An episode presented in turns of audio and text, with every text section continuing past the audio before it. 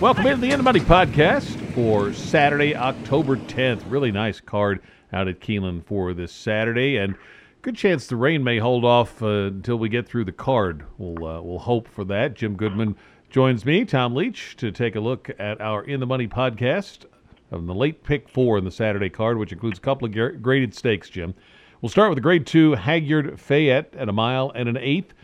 And how'd you see this one? Thought this race was a good was a good race, but I, I did settle on a on a horse I really like a lot in here. Um, Captivating Moon for Chris Block. Uh, Leparoux's ridden this horse the last four times. Horse horse has got a lot of back class. Comes in here second off a layoff. Uh, ran an Oaklawn handicap. It didn't do very well. They they uh, put him up for a while. Came back in the opening verse at Churchill. Almost uh, won. Got beat by Crafty Daddy, the three horse for McPeek. And I just think this horse is sitting on a big race. Uh, has been at Keeneland one time, did not did not do well, but very very consistent, consistently in the money in a grade two and a grade three. I just I just like captivating Moon quite a bit in this spot. Coastal Defense scares me off that ascending Beyer pattern that that you see from 77 all the way up to 96 his last race at Churchill stretching out to a mile and an eighth for the first time. Uh, Talamo takes it back, so I my exacta box is probably going to be one two, Coastal Defense and Captivating Moon. Also looked at Crafty Daddy, who beat Captivating Moon last time, but I thought uh, Captivating Moon might suit the one mile and an eighth a little bit better than, than Crafty Daddy. Title ready, scratched out of the race on um, Thursday for this for uh, this race, and uh, comes out of the Alysheba where he didn't embarrass himself and then ran behind by my standards. Also two for three at Keeneland, so you got to take a look at that for Dallas Stewart. Uh, Mr. Freeze has got a shot if he runs back to his races at Gulfstream last uh, this past winter. Uh, he also comes out of the Alysheba and was right there with Tom's d'Etat last year in the, in the Clark and the Fayette here at Keeneland. So, a really good race. Um, uh, I'm, I'm I like Captivating Moon. Uh, I, I think that he's got a got a real shot and is sitting on a big race right here. I did not have a strong opinion here. Um, ended up taking a shot with Mr. Freeze. Uh, I just thought this he, he'd been facing so many really tough spots over the last year plus that this might uh, be one that would give him a chance for some success. He's won here. Um, if it was a mile, I'd probably like it better than a mile and an eighth. But um, I'm going to take Mr. Freeze and not a real strong opinion. Title Ready is one I was thought was intriguing at ten to one, mainly just because he has run three times at Keeneland with two wins.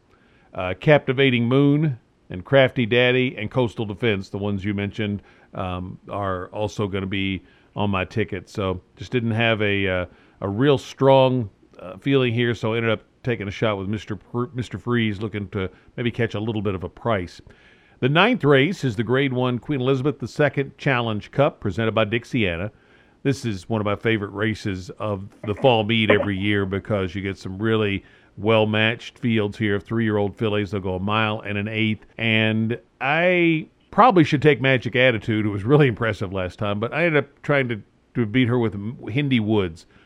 Horse was beaten less than two lengths by Sharing, who'd be favored in here and then three good works, the first one being a bullet after that. So ran in early September, three works since, one of them uh, really sharp. And so just think, and I, and I talked to trainer Mark Casse, and he said she is just really doing well. And I just think she's uh, in her best form. Will that be good enough? We'll see, but you'll get a little bit of a price to find out. So I'm going to take Hendy Woods in here over Magic Attitude. Harvey's Lil Goil and Micheline uh, are the other two that um, I think are worthy contenders in here. But uh, I'm going to go with Hendy Woods. How about you? I like the same four horses that you like, um, but I went with Magic Attitude. I thought that race at Belmont uh, at a mile and a quarter, first time uh, North America for Delacour, was extremely impressive. Handled Antoinette, who's in this field, very easily, and uh, Antoinette's uh, you know, grade one placed, and uh, I think that that Magic Attitude, second North America, uh, plenty of time to recover from that first effort. Now, the one thing that you that you kind of worry about, she only beat she only beat four other horses. There were only five horses at Grade One Belmont Oaks, so Um, but I thought the race was uh, was perfect, and Castellano takes her back. A lot of reasons to like Magic Attitude. I'm going to also use Harvey's Lil Goil um, and Micheline, who they beat up on each other, and Hendy Woods. They've all kind of raced together, and they've all won one or two.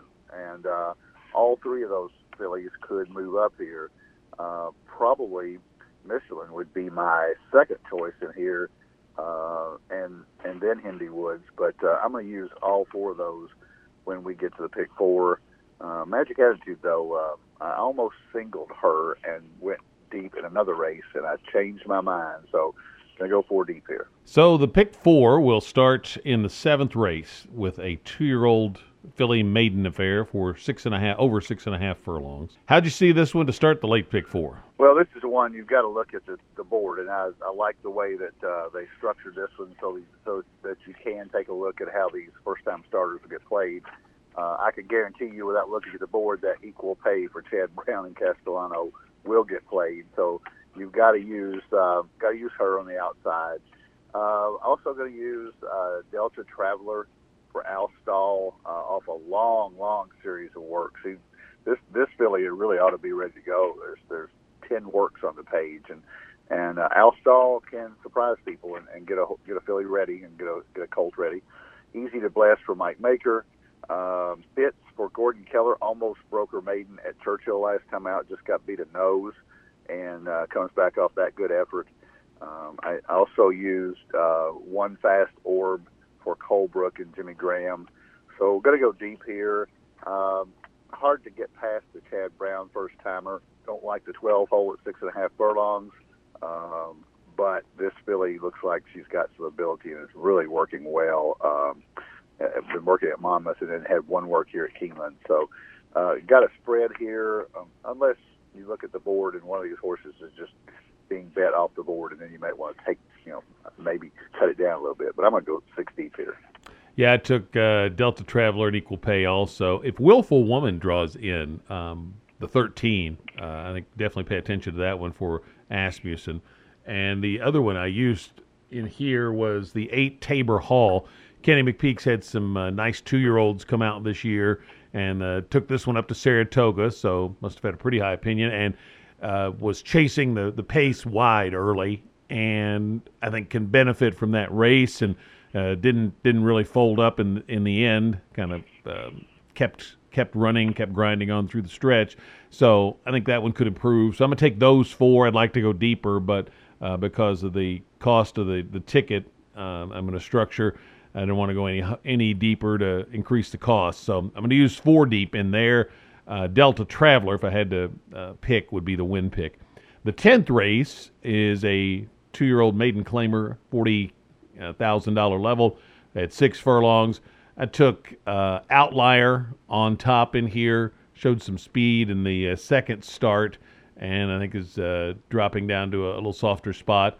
There's two Wesley Ward trained horses. I'll use both of those if they uh, both stay in the race. Copley, the three, and Derby Model, the one A, and then uh, Escape Route for Catalano. I'm going to throw in there as well and go four deep. No real strong opinion in there. How about you?